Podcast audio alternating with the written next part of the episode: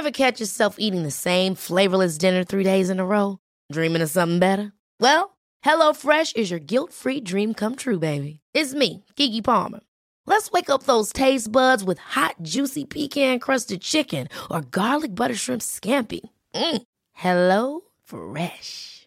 Stop dreaming of all the delicious possibilities and dig in at HelloFresh.com. Let's get this dinner party started.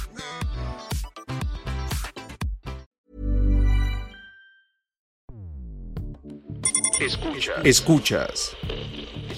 Escuchas un podcast de Dixo. Escuchas Fuera de la Caja con Macario Esquetino.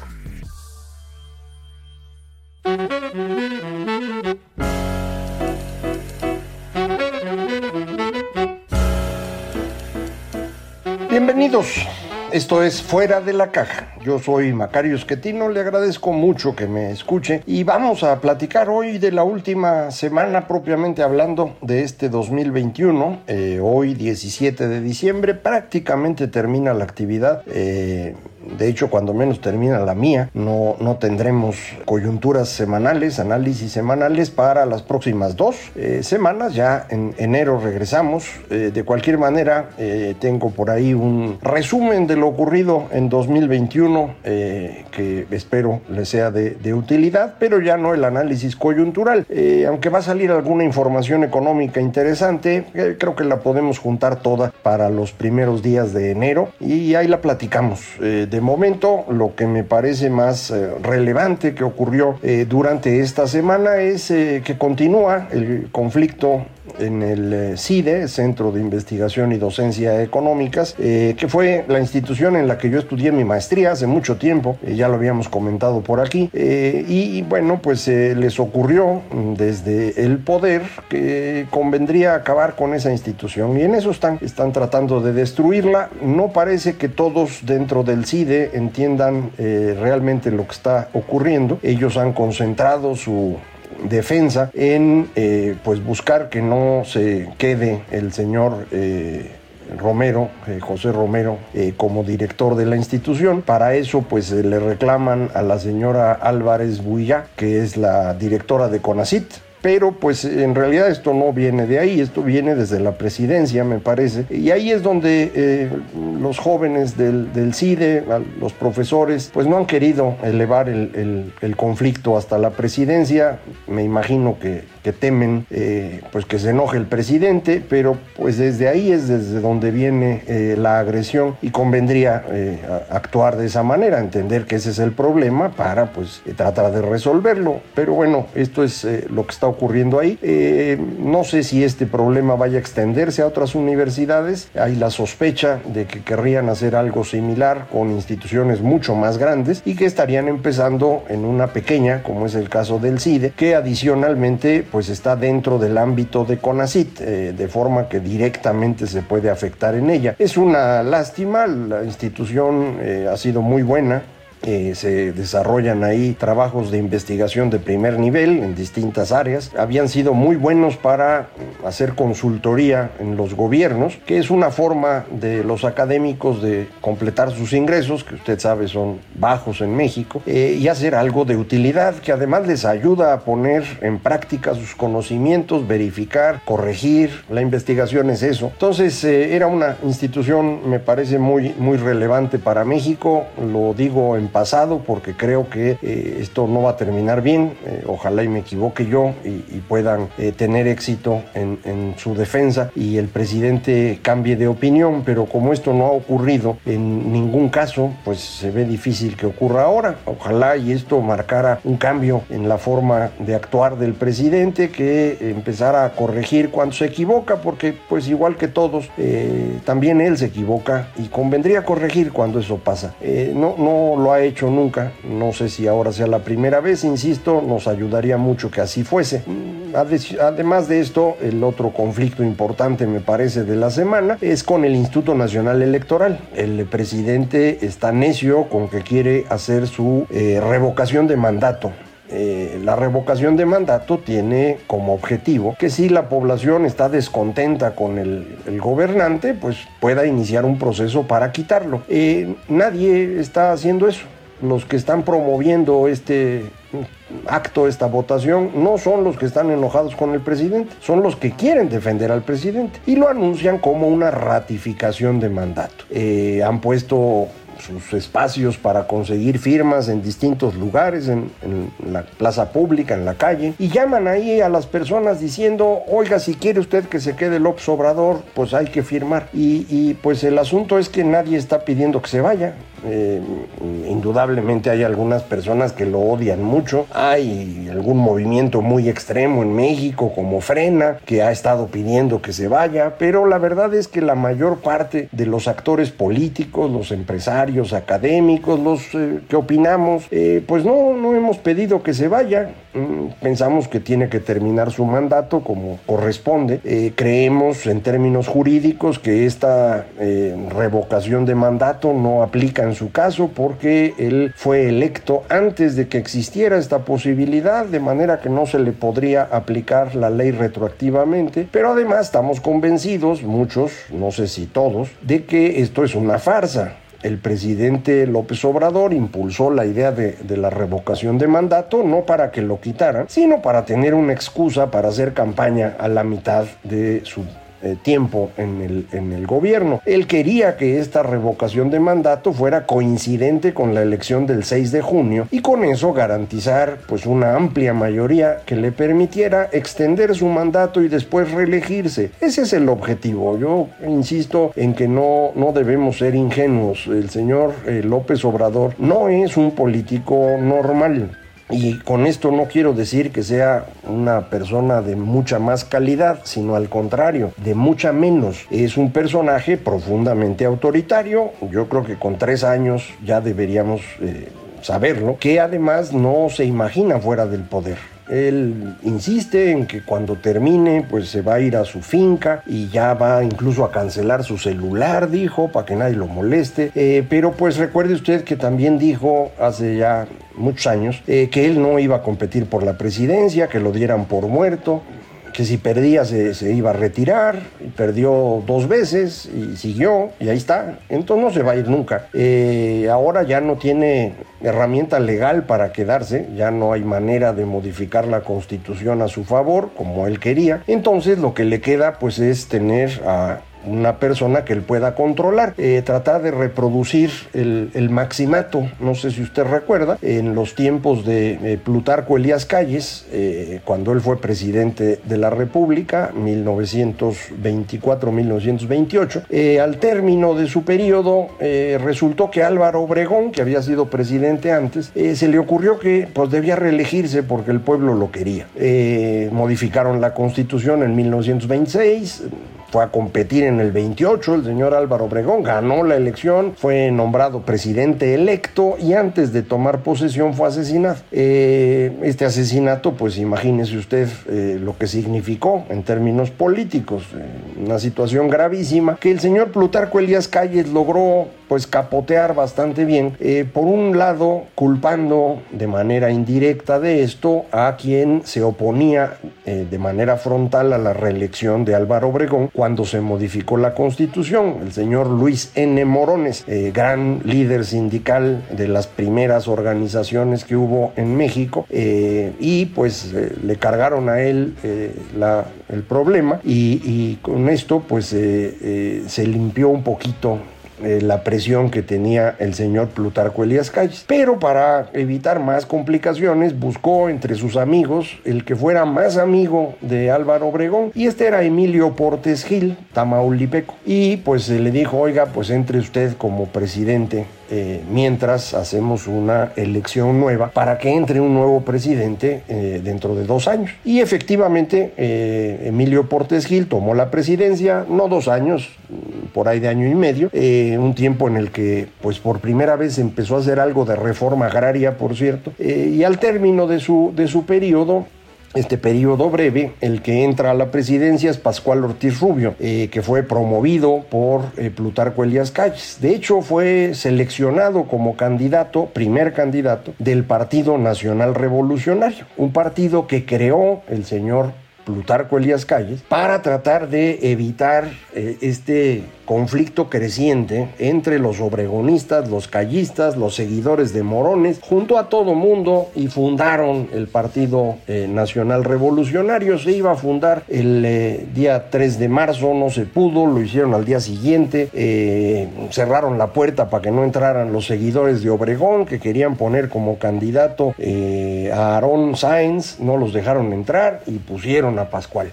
Pascual gana la elección, obviamente, pues, si tenían todo controlado. el día de su toma de posesión eh, sufre un atentado, le dan un balazo en la cara que lo deja muy lastimado, eh, de donde después le impusieron este apodo del nopalito porque pues le salía saliva todo el tiempo de la, de la cara y decían pues que era muy baboso y entonces por eso le pusieron el nopalito. El pobre de don Pascual, la verdad, no pudo nunca gobernar. Eh, quien gobernaba era el, el jefe máximo de la revolución, eh, que por eso ese periodo se ha dado en llamar el maximato. Este jefe máximo, Plutarco Elías Calles, era el que tomaba todas las decisiones. A los dos años, don Pascual dijo, yo ya me voy porque nadie me hace caso. Renunció a la presidencia y entró para terminar el periodo, que era un periodo de seis años, el primero después de los... Eh, el que tuvo eh, eh, Porfirio Díaz, el último periodo de Porfirio Díaz ya fue un sexenio, antes de eso eran de a cuatro años los, los periodos presidenciales en México, volvieron a ser de cuatro años a partir de, 1916 con eh, Carranza, luego Obregón, luego Calles, y este periodo del 28 al 34 iba a ser el primer sexenio, bueno de hecho fue el primer sexenio, pero tuvo tres presidentes.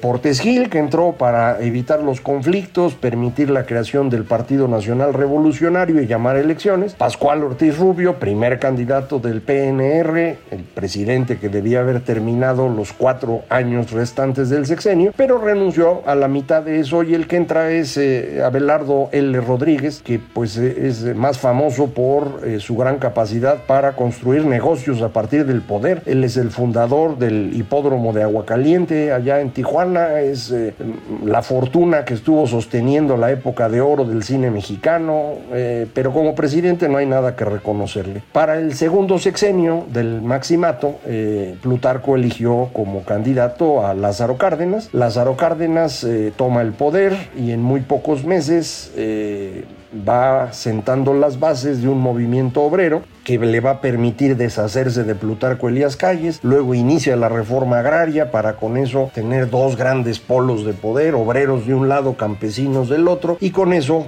asegurarse de que el único poderoso era él y con eso crea el sistema político mexicano. Le cambia de nombre al partido, pero además le cambia la estructura y el Partido de la Revolución Mexicana, creado por Cárdenas en 1938, es verdaderamente el PRI. Eh, el cambio siguiente de nombre se lo dio eh, Miguel Alemán, 1946, eh, quitó al sector militar y puso en su lugar un sector popular, pero eso no tiene mucha importancia. La estructura corporativa, el control absoluto de la política mexicana, eso es una creación de Cárdenas y por eso en 1939 para enfrentar a este partido que controlaba todo se creó el Partido Acción Nacional, un partido que resultó de la fusión de dos grupos distintos que han eh, siempre llevado al PAN en movimientos muy complicados. De un lado, los católicos de Jalisco, del Bajío en general, eh, algunos muy cercanos a los cristeros, otros no tanto, y del otro lado, los liberales mexicanos, que eran esencialmente parte del grupo de los sonorenses que habían eh,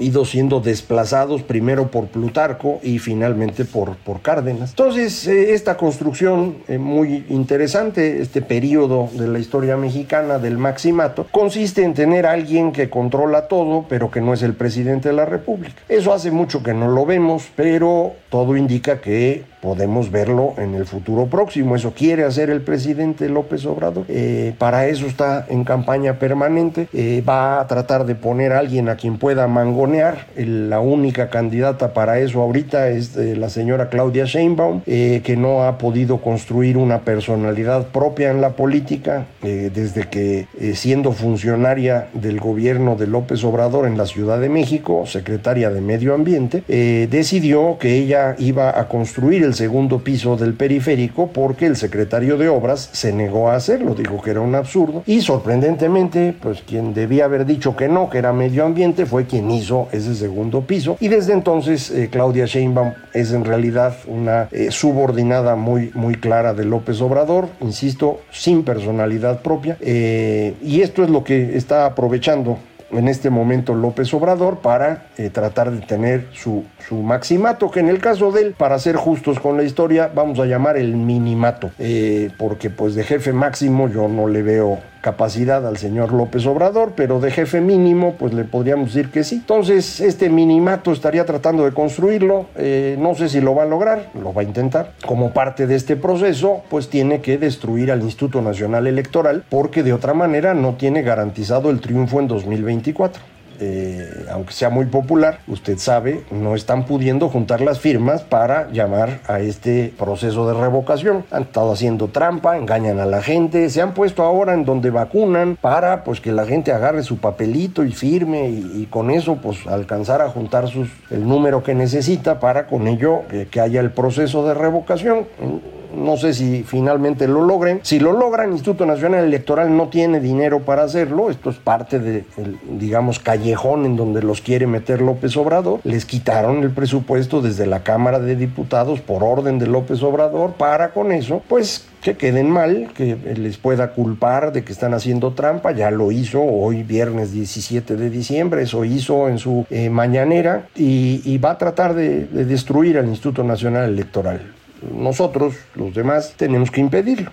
Muy importante la existencia del Instituto Nacional Electoral. Si con elecciones limpias ganan nuevamente los seguidores de López Obrador, se habrá que reconocerlo, sin duda alguna. Lo que no podemos aceptar es que nos quieran regresar a los tiempos aquellos en donde desde el gobierno se llevaban a cabo las elecciones. Ese es el periodo en el que este país se fue convirtiendo paulatinamente en un fracaso eh, y es lo que tratamos de corregir en los últimos 25 años y tenemos que volver a hacerlo. Ni modo, no, se, no es como uno quisiera que, que las cosas fluyeran con facilidad, no, se encuentra uno personas como López Obrador que pueden ser profundamente destructivas para un país. Lo está haciendo. Eh, no sé si lo va a lograr, pero, pero lo va a intentar hasta el final. No va a cambiar de opinión, insisto, no es lo suyo ciertamente está fracasando en todos los frentes, no ha ganado una cosa, eh, su desempeño en la economía es deplorable, el desempeño en salud es criminal, el desempeño en política es autoritario, eh, no hay nada que reconocerle, lo lamento mucho para quienes son seguidores de él, podrán ponerse a buscar algo, yo le reconocía el tema del salario mínimo, pero pues le comentaba yo, hice ya números y el efecto de los incrementos al salario mínimo eh, resultan ser nulos en términos del el ingreso promedio de quien tiene un trabajo formal. En la informalidad ni siquiera pintaba, eso era obvio, pero en el sector formal uno hubiera esperado un efecto notorio, no, no lo hay en, la remuneración media. Eh, también me parecía una muy buena cosa el haber corregido los excesos que había en el outsourcing, pero la forma como se hizo esto eh, nos ha costado ya más de un punto del PIB eh, y una caída significativa de empleo. Algo hicieron mal, me imagino. La verdad es que no, no he entrado al detalle legal. En materia económica es como le platico. Todas las cosas que yo le veía positivas, pues tampoco lo fueron. 2022 va a ser un año complicado, no, no hay duda de ello. No quiero amargarle la vida, eh, pero pues todo indica que va a estar difícil en, todo tipo de dimensión que usted lo vea, en la parte internacional, la política, la económica, pero pues es lo que nos tocó. Uno no, no puede andar eh, pidiendo que le toquen maravillas, hay lo que venga, pues hay que irlo capoteando, hay que eh, tratar de que las cosas salgan mejor y hay que hacer lo que nos toca. Y lo que nos toca en cuestión política, insisto, es defender al Instituto Nacional Electoral, que haya elecciones limpias y que gane quien tenga que ganar. Eso es lo más importante en México. Eh, en materia económica, yo le recomiendo cuide su gasto, cuide sus ingresos, eh, no pierda el trabajo ahorita, eh, no, no, no arriesgue, no es un buen momento para ello. Probablemente las cosas mejoren después, pero por el momento eh, cuide usted porque pues va a estar un poquito complicado. De cualquier manera, y aunque insisto, va usted a ver por aquí un resumen del 2021 y ahí le voy a, desear un feliz año. Lo hago de una vez, una feliz Navidad y, que 2022 sea lo mejor posible. Que no va a ser maravilloso, pues no va a ser maravilloso, pero que sea lo mejor posible. Y aquí vamos a seguir platicando durante 2022. Muchísimas gracias. Esto fue Fuera de la Caja.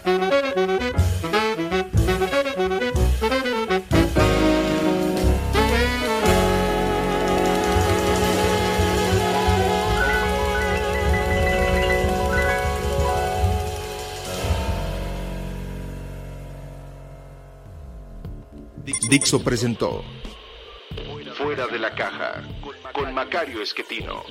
La producción de este podcast corrió a cargo de Verónica Hernández. Coordinación de producción, Verónica Hernández. Dirección general, Dani Sadia. Hi, I'm Daniel, founder of Pretty Litter. Did you know cats tend to hide symptoms of sickness and pain? I learned this the hard way after losing my cat, Gingy. So I created Pretty Litter, a health monitoring litter that helps detect early signs of illness by changing colors, saving you money and potentially your cat's life. Pretty Litter is veterinarian developed, and it's the easiest way to keep tabs on your fur baby's health right at home. Go to prettylitter.com and use code ACAST for 20% off your first order and a free cat toy. Terms and conditions apply. See site for details.